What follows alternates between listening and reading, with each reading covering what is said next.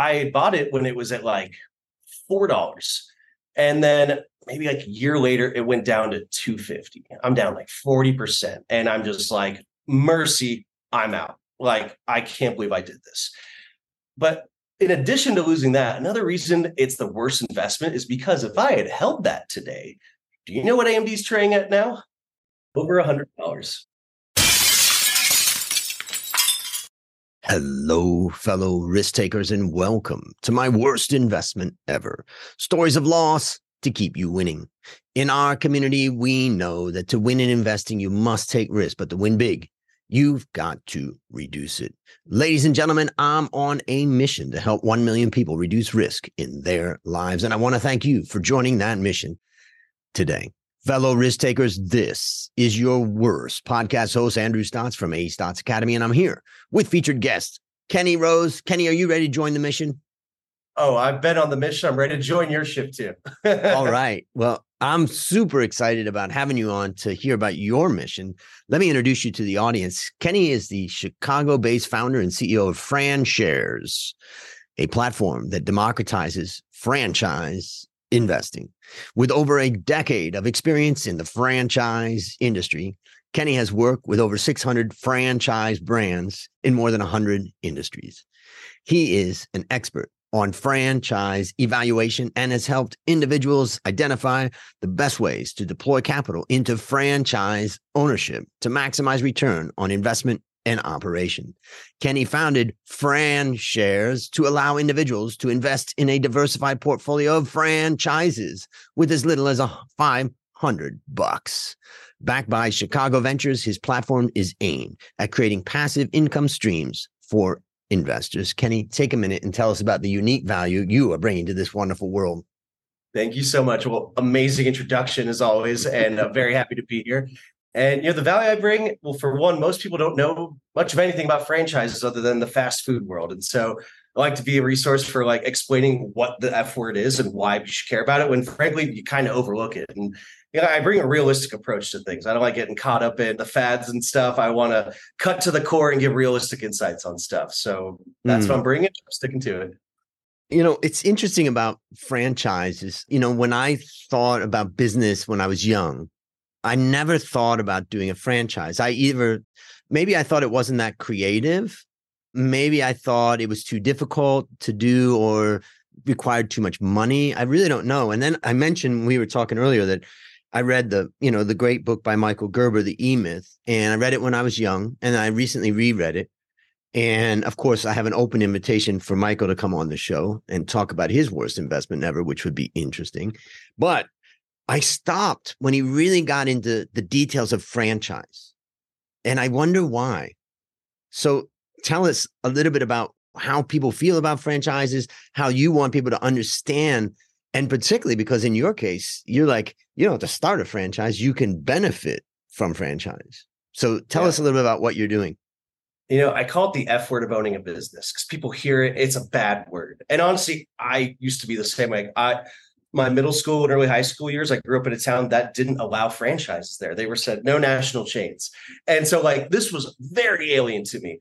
And honestly, I think that's where like kind of the open-mindedness came about because I was introduced to it. And honestly, I thought to myself, oh, it's McDonald's, Subway, Taco Bell, like it's all fast food. And that's what most people think. And they you think like, oh, I want to like have my name on it, or I got to create everything, or you know, there was so much head trash. And the person who introduced me to it, he was the CEO of a company that coaches CEOs. And I'm like, what do you know about franchise? He's like, my company's a franchise. I'm like, wait, there's a franchise for coaching CEOs. What else is out there? And I find out hair care, automotive, painting, waste management, like everything is franchised. And that's why it's almost 4% of the economy because it's so many industries out there. And hmm. that's why I got into it. I'm like, I call it the left lane theory. Everyone's going right. I want to go left.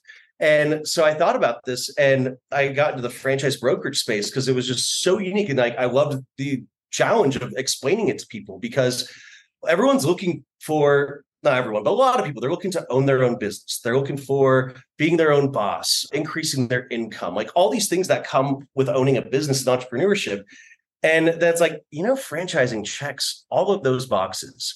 And frankly, if you've never started a business on your own, and everyone who has knows this, those first five years are a nightmare. You have to figure so many things out. You don't know what you don't know, and it's just going to keep coming at you. And so with the franchise, and I, I was a victim of this same thing because like my father's an entrepreneur. I watched him succeed and fail in businesses. And I knew I wanted to be an entrepreneur, but I didn't have that idea. I was like, what is the idea? And then I got juiced to franchising. And speaking of, they have franchises for everything. The franchise brokerage I was with, that's a franchise. and so I got to get plugged in and learn everything about how to run this business. And I, you know, did it for about four or five years. And so I was like, okay, that's a business in a box. Like I get it now. And so if you can remove that I have to create it, and we'll talk about how we remove the too much money part. And mm. honestly, the difficult part, it's frankly, it's easier than starting a business in a lot of ways. You just have to find the right one that fits you and your skill set. But I think what a lot of people don't like about it when they hear that F word is they immediately picture back in the 90s or something, they walked into a McDonald's and they saw someone behind, you know, the counter at McDonald's. And they're just like, oh, I'm going to be sad if I'm stuck behind a counter. And it's like, that's not what franchising is. Like, fast food is one industry in franchising, it covers hundreds of different industries. Like, honestly, I, I would blow your mind with how many different industries yeah. are out there. And you didn't even know were industries or ones that are. You're like, wait, there's franchises in that. It's just such a big world. And that's what I love about it. You can tell I get excited about it because yeah. I'm just like, I feel like I'm just opening the box for everyone. I'm like, yeah, you, look, you walked right past you. There's something good in here. You know, it reminds me of a story when I was I studied at Cal State Long Beach, and it's full of beautiful women that were, you know, beautiful. And I was just a guy from Ohio, and you know, I didn't have much to offer. I felt about myself at the time, besides my radio voice, but that didn't really have much value at that time. So, uh, but I remember sitting next to this really beautiful girl, and she and I talked, and and we kind of were joking around about how we may, you know, could date or maybe not, and all that. And she said to me, "You know, I I wouldn't date you because," and I said, "Why?" And she says, "You're boring," and yeah. and having a a sharp wit, I looked at her with a smile, and I said, "Honey, someday you're gonna want boring." I love it. and I really did have a boring life. I, I kind of purposely did it. I focused on school and focused on trying to improve myself, and knowing that over the long run that would that would really provide me with a better future. And so I really was boring. And I tried to push myself to study on Friday nights or Saturday mornings to try to like really test myself. So I was going through somewhat of a boring phase. But the reason why I mentioned that story is because when you start off with a business, like we started a company in Thailand, my best friend and I called Coffee Works, and we're supplying coffee to hotels and stuff. We're, we're B2B. And, you know, in the beginning, it was all originality. But now, after 30 years, it's all about replicating, repeating. Yep. It's yep. all about consistency. It's about delivering the same experience over and over. And all of a sudden, you realize that that's what franchises are all about. Yeah. Exactly. It's funny you say that with boring because in franchising, we have a joke that boring is sexy. Because like they'll franchise stuff like screen door repair. And you're like, that is so boring. And it's like, you can make a good six figures doing that. And it's a pretty simple business. You're like, wait, wait, what?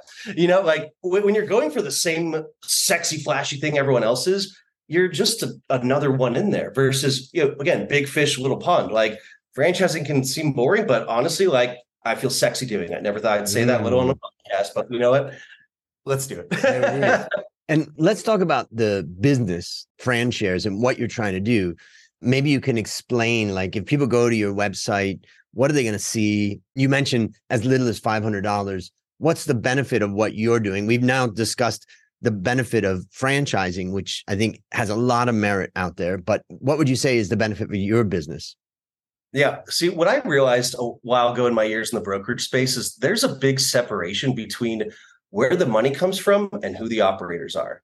Because if you use like the McDonald's example, if you need like a million bucks in cash to get rolling, and most people don't have that. And so the very, very wealthy people or private equity come in, put the money down, and they pay as little as they can to a general manager to you know run it for them and they wonder why they get bad results when they pay people poorly but franchising in the decade, like all the years before 2000 and even before 2010, they were all about owner operated businesses. That's what franchising is supposed to be. Mm. But the cost to own a franchise went up so much with the cost of build outs and real estate. And so it wasn't really able to catch up with like we need owner operators who are trying to thrive in their own business because it's too expensive. So I said, let's separate the money and the people who run it. You know, we want to fund the people who are the real operators in the world, the ones who don't get the shot yet have all the skills and all the drive to go do it. Versus you get a lot of people who are like semi-retired and they're like, oh yeah, I'll throw some money in that and get a, a GM, and it's just it just doesn't work out. And so on the other side, you have pretty much everyone in America and most of the world knows what a franchise is. And they like the idea of especially passive income. Alternative investments can be good or bad, but you think about ones that they like number one alternative investments, probably real estate. And they like one of the main reasons they like is passive income. And you look at what other passive income instruments are out there, especially ones that you can actually understand as mm. a general investor. And you know, you've got real estate, which frankly, everyone's moving money in alternatives now. So that's why you see institutional investors going all the way down to single family homes. So you, are you're, you're trying to compete with institutional money, and you're going to not see the returns that you did in the past. Mm. Versus, you know, in the franchise world, it's not as easy as you build it and they will. Well, a lot of people like to think it's you build it and they will come. It's you need a good operator, but frankly, when you invest in it, you get these passive incomes as well as the equity growth portion of it.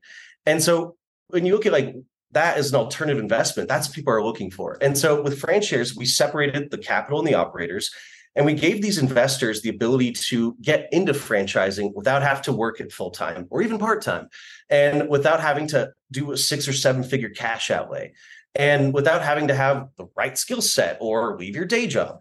And so it was really just separating those two. And honestly, you saw this happen in the real estate world decades ago the fact that it had happened in franchising was just something that was massively overlooked because they got stuck on that F word. Yet private equity and family offices have been loving life investing in franchises. And so it was really about opening that asset class to everyone else. And when I say everyone else, it's not like just institutional, but even a lot of if you're not one of the top 15 or 20 private equity groups in the and that focus on franchising, they don't see deals come to their desk family offices don't see deals come to their desk. And especially even like your accredited or non-accredited investors, they don't get the opportunity. So mm. honestly, it, it just seemed like a natural thing to happen. So, so explain what happens if let's say let's say someone puts in five hundred dollars or ten thousand dollars or whatever it is into franchise. Are they buying into one specific franchise or are they buying into a pool of franchises? And how, how does it work?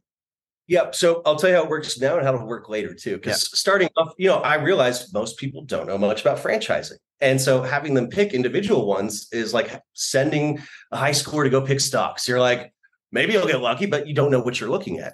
Yeah. And so to get started, we created a diversified portfolio. So it's diversified by industries, diversified by geography, and diversified by brands.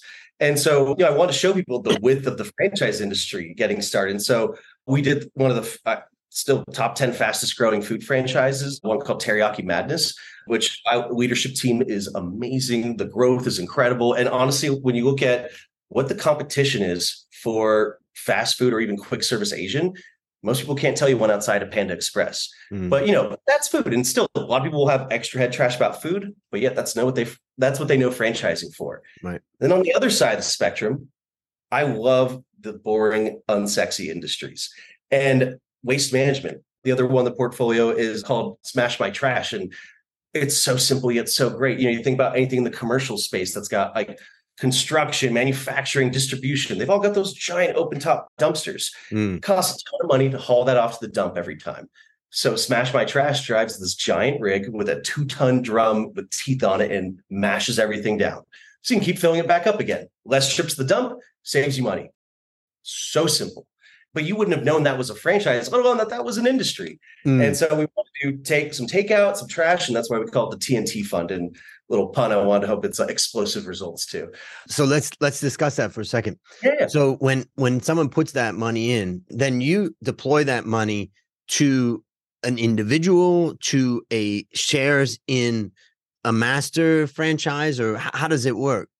Yeah, so we're investing in operators that are looking to start or expand and again, we'll talk about how that changes more down the road. But you know, there's a big problem that like where you get funding for franchising is either really banks or private equity. Right. Private equity won't give you a check unless you can really deploy 30 maybe, but really like 50 million plus. Yep. And then banks have a whole like collateralize everything.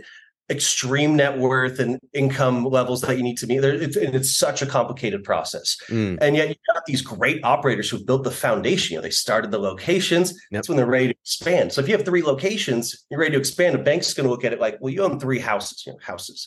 So they see is you've got all this debt, but looking from the franchise world, I'm like, I'm seeing the results from these businesses, and you've built the foundation. Like you're when I should be pouring gasoline on this fire.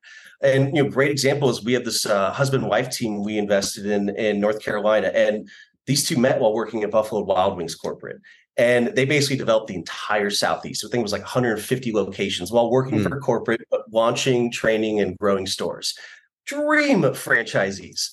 But you know, you work for corporate, you're not always going to have a couple million bucks laying around to build out a whole empire for yourself. So they became franchisees for Teriyaki Madness. First location, they actually just bought one that was already there, doubled the sales in like two months because they're amazing operators. And you're like, yeah, these are dream franchisees. Banks are not going to look at them like that. Yep. And so we look at them differently because, and we're partnering with them. And so when you invest in the portfolio, you're investing in all these different operators who have the track record, but really the system isn't working for them. And, and and just let me let me just ask you about that. So let's take this this couple as an example, and they say like we want to expand to ten locations. Let's just say in our first phase. Yeah. Basically, you're the benefit that you're bringing to them is we can provide the capital if you can provide the operation. You know, that's just the beginning because that's that was my initial idea was bring bring the capital, but right. I don't think capital is enough. Like when you get a loan from a bank, they're giving you capital then you got payments and mm. that's not a relationship and frankly no one likes their bank and most people don't like working with a lot of times don't like working with private equity. Right. And so i tried thinking more and more how can we be more value add to them?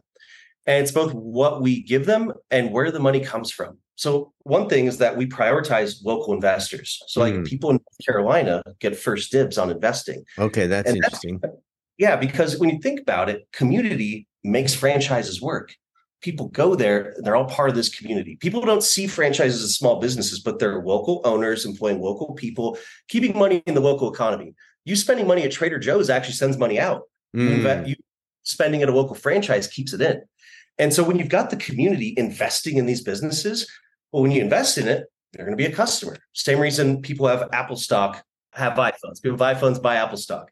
And so you've got this built-in customer base, but at the same time, you've also got these evangelists there everyone who invests in those teriyaki madnesses they're going to never go to Panda Express again. And they're going to tell all their friends to never go to Panda Express again.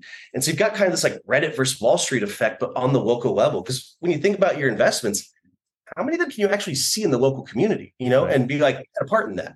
You know, yeah. Even when you invest in real estate, a lot of times it's not in your city, not in your state. It can be thousands of miles away. And you know, it's just a, a line item in your portfolio. But there's something to be said about something that makes money, but also you can point to it and be like, I'm a co-owner in that. So then, and, so uh, just to, to look at that value add, and basically you're kind of a, a market maker, bringing people who have some capital in that local community together with good ideas in that local community. I can see the value add there. What what my question is is, are you just matchmaking them and then they're investing in the individual franchise operations, or are they they're giving that money to you and then you're managing and then you're having an ownership in the individual franchises or are you setting up a master with that couple so that that just gets access to all of them or how, how does it work yeah, so um, we can't really do like a blind pool uh, without being a registered investment advisor, which that'll be coming down the road. Mm-hmm. But so people invest, we tell them what they're investing. We show them geographies, talk about the operators, talk about the franchises themselves. And so again, starting off, you're getting yep. into like a diversified portfolio of franchises.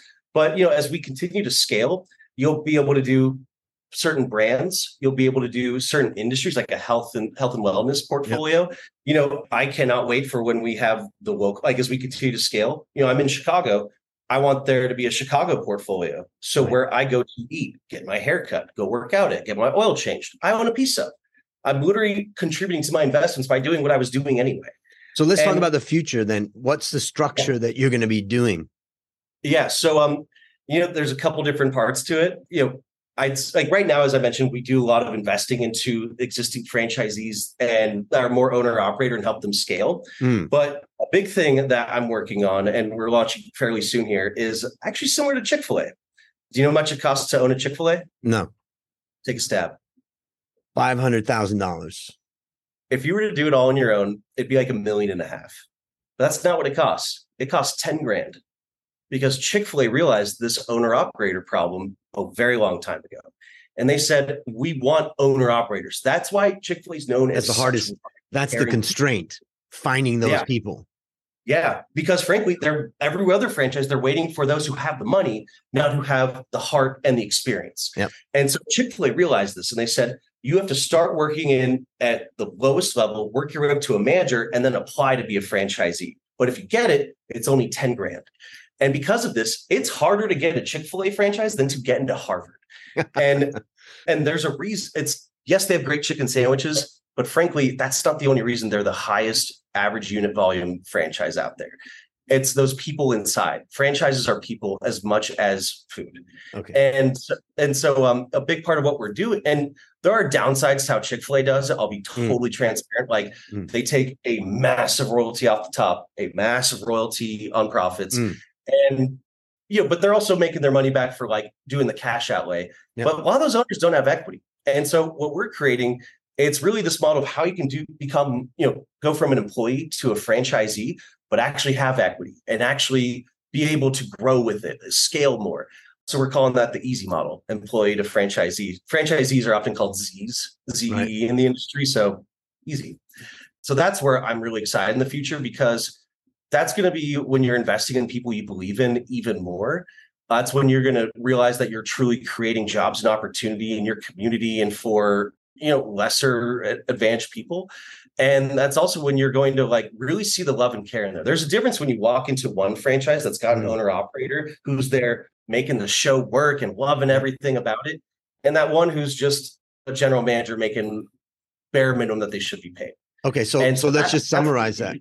So to Yeah. summarize that, you got so much going on. I'm just trying to understand it. But to summarize that, what you're trying to do is in the future, it sounds like, or is this in the present, is that uh, yeah, what you want to be able to do is to be able to provide capital to people who are working in franchises and see the value of it and say, I want to either start a franchise of this particular company or another FranShares. Maybe I saw all the bad things and I think the competitor across the road is even better, but I don't have the millions or half a million or whatever it would take to set it up. So here comes franchise to be able to say, if you're the right owner operator, we can provide funding.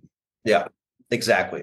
You know, great example of it is I was talking to a franchise. It's actually today, actually, and we were talking about like who ends up being franchisees, what's right and wrong about it. And they said, I forget the time frame, but they're like, we had 2,000 applications to be franchisees. 500 of those were financially qualified.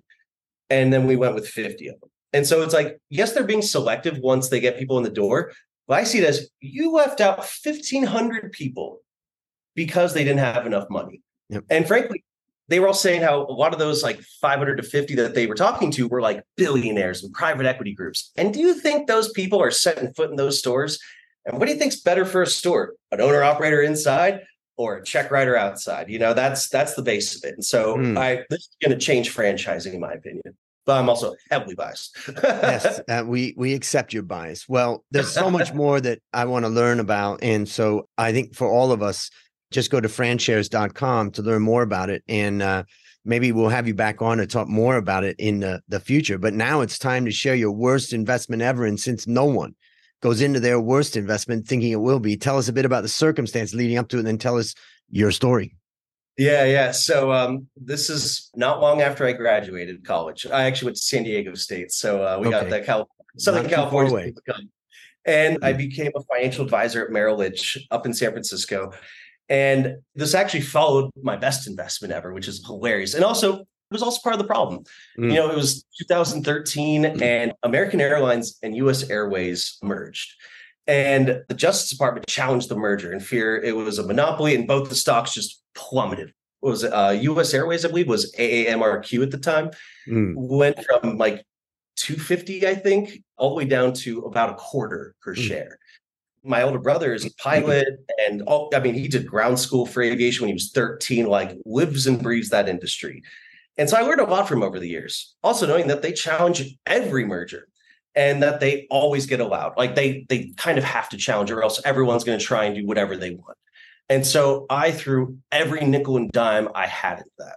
And then the deal went through and the stock went up to $12. Or yeah, that one went $12. And then the other one was like between American Airlines and US Airways. I went on both. The other one went up like to $23, I think. And so it was my first year out of college. And I was like, hey, let's see what I can do. And absolute home run. Like I honestly, I, I wish I had more trades like that these days when I had more behind me. So, you know, I I'm feeling very proud and like live my Merrill Lynch life in San Francisco, and I'm excited for like my next big one. And then I was talking to another financial advisor friend of mine, and he says, Have you heard of AMD? And I said, No, I don't. Tell me more. And so I started learning about the world of processors mm-hmm. and microchips. And I'm just like, this is all very fascinating. I don't understand a lot of the words that you're saying, but also I knew that they they were very good at what they did. And so, you know, I bought it when it was at like four dollars. And then maybe like a year later, it went down to 250. I'm down like 40%. And I'm just like, mercy, I'm out. Like, I can't believe I did this. But in addition to losing that, another reason it's the worst investment is because if I had held that today, do you know what AMD's trading at now? So, okay, remind us, what did you buy it at? $2.50. Or so sorry, $4. $4. I sold it at 250 Yep. Yep. $4. You sold it at 250 What is it trading at now? Some astronomical price. Huh? Over a hundred dollars. And there's probably been some. I, I haven't even looked because I was once started ticking up. I was losing my mind, and honestly, that's where it currently. I don't know if there were splits or anything, but like, yeah. So it was at minimum twenty four hundred percent return. I would have been getting probably even more. And so it was like I lost a bunch of money, and then I also didn't get life changing money. uh, so how would you describe the lessons that you learned? You know, when I changed how I invested for that deal. Like I understood aviation through my brother. And I also really like, again, I like going to the left lane when everyone's going to the right. And so that's where I always like doing it. And this was just frankly sound advice. And I just I wasn't looking for that at the time. I was in my early 20s mm. and I wasn't thinking about how much I was willing to lose, what my time horizon was, what my maximum loss would be. And frankly, the number one thing was education. I did not have education on what I was investing in. And since then, I have made education a top priority in investing. Mm-hmm. I've honestly, my franchise brokerage days, I'd fire more people than I ever took on because I'd give them like things to research and things to look at. And it's like, okay, what did you learn? And they say nothing. I'm like, if you're not going to try here, you're not going to try when it's your own business. And I'm not going to be responsible for you losing. Mm-hmm. And so you know, it's be educated, pick an investment style you know, stick with it, and things that you don't know, outsource to those professionals that know those spaces better. Mm, yeah. Maybe I'll summarize a couple things I take away. I mean, I love the idea of, you know, improving ourselves. And I had a guy I work with many years ago that like he would just stay up at night after work trying to figure out a problem that we had at work. And he would basically come in the next morning and go, I figured it out and here it is. I did some coding or whatever. And once I saw that guy, I said, I just want to work with this guy for the rest of my life. So he and I have basically been business partners for 25 years almost, or wow. you know, 20 plus years.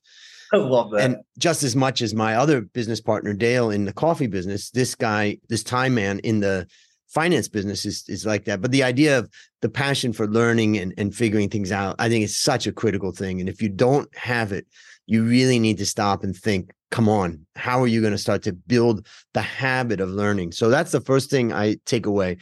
The second thing is that you know you mentioned that you didn't think about your time horizon. So let's think about that for a young person listening to this right now. You're 20 years old let's just say you're 20ish you're just out of school you get a good job you want to retire when you're 60 your time horizon is 40 years. But it's not 40 years. You don't want to die when you're 60 you want to live a happy retirement till you're 90. That's another 30 years. We're talking about 70 year horizon. And so the best solution for a young person is to build a diversified portfolio, either of individual stocks, which is difficult and is a full time job. And you've got to have the right number of stocks so that you you don't just match the index but not enough not too few that you risk all your capital or just buy an index and realize that the most important thing that a young person can do at that age is the contribution of the mm-hmm. money into the index and say my goal is to get $100,000 into an index fund that is the whole market or the whole world. There's a fund like the VT fund, a Vanguard fund that owns almost 9,000 stocks around the world, you know, and that put set your goal of getting 100,000 in there before you even start thinking about picking individual stocks. And that 100,000 at the age of 20ish is going to grow to be multi-millions by the time you get to 60. So that's yep. my big takeaway, but anything you would add to that? Yeah, we actually did a um we created a port with uh, YouGov talking about the same type of thing. And we were we were trying to see what people's time horizons, what they look at. And it was really interesting because it wasn't entirely what you think. Mm. You know, how much like younger investors had much shorter time horizons than you thought. And it was baffling because like classic financial advising is that like yes you can have higher risk but you should have higher you know longer time horizons mm. and idea was well i can have higher risk but i need a shorter time horizon and honestly mm. a lot of it is that people want to be rich now and they don't want to be patient and wait you know it's get rich fast does not work for people you get rich slow and you laugh at those who are running you know and mm. so it's really interesting how like their time horizons just don't align with what they should be because it's not the same age as it was before. I think because like a lot of things have gone up so much, like buying a home is so impossible in some of these markets. And so they're like, like I can't do it with my income. I need to make it up in other ways. Mm. So it's, it's really interesting. And part of where you know, I don't think you can educate people until you've been educated first. And so we right. want to get educated on that side of things. Like where are Gen Z and millennials and every other generation, like what are their time horizons and why do they think that way? You know, what are they aiming for? And so I don't like to tell people what to think. I like to understand what they're thinking and see if it works for them, you know? Mm. But yeah, it's really so, interesting. Yeah. So based on what you've learned from that particular story and what you've continued to learn, what's one piece of advice or one action that you'd recommend our listeners take to avoid suffering the same fate? do not invest in anything you have not become fully educated in. That is so important. Like people ask me all the time about like, you know, returns on franchise and all these things. And I'm like, go get educated first. You know, it's like if someone started asking these basic questions on stocks, it's like, whoa, back up. Do not invest in anything until you know what you're doing or mm-hmm. you can learn about it. Like people try investing in real estate to get rich quick and then they lose all their money because they didn't get educated. They read a headline on like how this can work. And yes, it's like honestly, to me, we're building a new asset class. And I've always been a very ethical person. And I think we will grow this to be the biggest thing by continuing to do so. Mm. And so I tell people like, don't invest everything you can into one offering spread it you know be educated and spread it across multiple ones be diversified because i don't want you to come in for one big investment i want you investing for the rest of your life yeah. and so like becoming educated in that and that's one of the reasons i love franchising because again people don't know all this about it franchising is regulated by the federal trade commission. And so you are actually every franchise has to publicly disclose everything about themselves. Leadership team finances how much it costs to start a location what they can make if there's uh, lawsuits against them. All of this is publicly available and mm. we like to make sure people can see it. And like when we talk about projections and stuff yes i think our operators will do better than other ones in the system but most of these franchises they're able to show what they're like average returns are high end and low end and just for, back from my brokerage days, we say the same thing. Look at the average. If mm. you are happy with the average, that is great. But do not get sold on the high end, do not get sold on the low end. Nice. And so we provide projections. I'd rather under promise and over deliver more mm. than anything else. And so it's get educated and like know where things are coming from. Like people can get ripped off in investing and all sorts of things. It's because they didn't do the homework. And right. I love franchise. You can do homework outside of us too. Like, yes, we give you a ton of resources, but third party verification is just amazing. Yeah. All right. So, what's a resource that you'd recommend for the listeners? Well, if you're interested in the franchise world, we actually created an investor guide to help people get educated on franchising, not just how to invest in franchises, but how to get educated on franchising and know things like what I just mentioned about the FTC and mm. everything about franchising. Another one I just I personally love because it's very off the beaten path is their uh, newsletter called ExecSum, run hmm. by like a, a financial meme group called Litquidity. They make it fun and they're mm. very educated. And it's just a lot of like great info and a great digest to keep you at top. So if you're not diving into literally everything, you still get Wall Street people who are giving you such great advice. And these people, I mean, it's all the insiders that are sharing stuff with each other. And so like you hear about layoffs that are coming at these companies too. Like everyone talks and now it's like a great place to listen to. What is that called? So the uh, influencer's called Litquidity, L-I-T Quiddity. And then they have a newsletter called Exec Sum, like executive summary. Okay, sure. got it. Summary of the summary.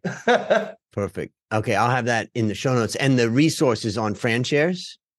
Yeah, so obviously you can go to franshares.com, but I will send you a link that you can post in the show notes where to grab that investor research guide. Fantastic. And last question, what's your number one goal for the next 12 months?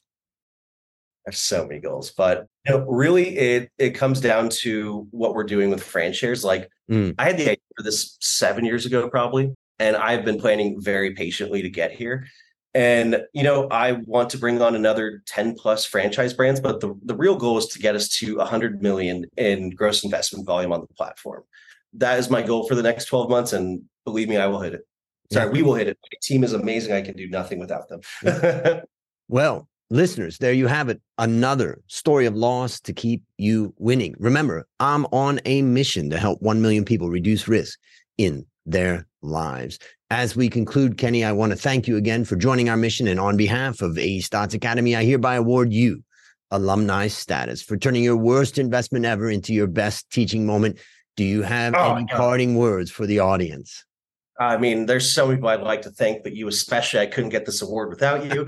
but um, you know, I parting words is keep an open eye. You know, you never know what's good until you research it, and I think people like to hop on ball that's already rolling instead of rolling up their own. And that's a wrap on another great story to help us create, grow, and protect our well fellow risk takers. Let's celebrate that today. We added one more person to our mission to help 1 million people reduce risk in their lives. This is your worst podcast host, Andrew Stotz saying, I'll see you on the upside.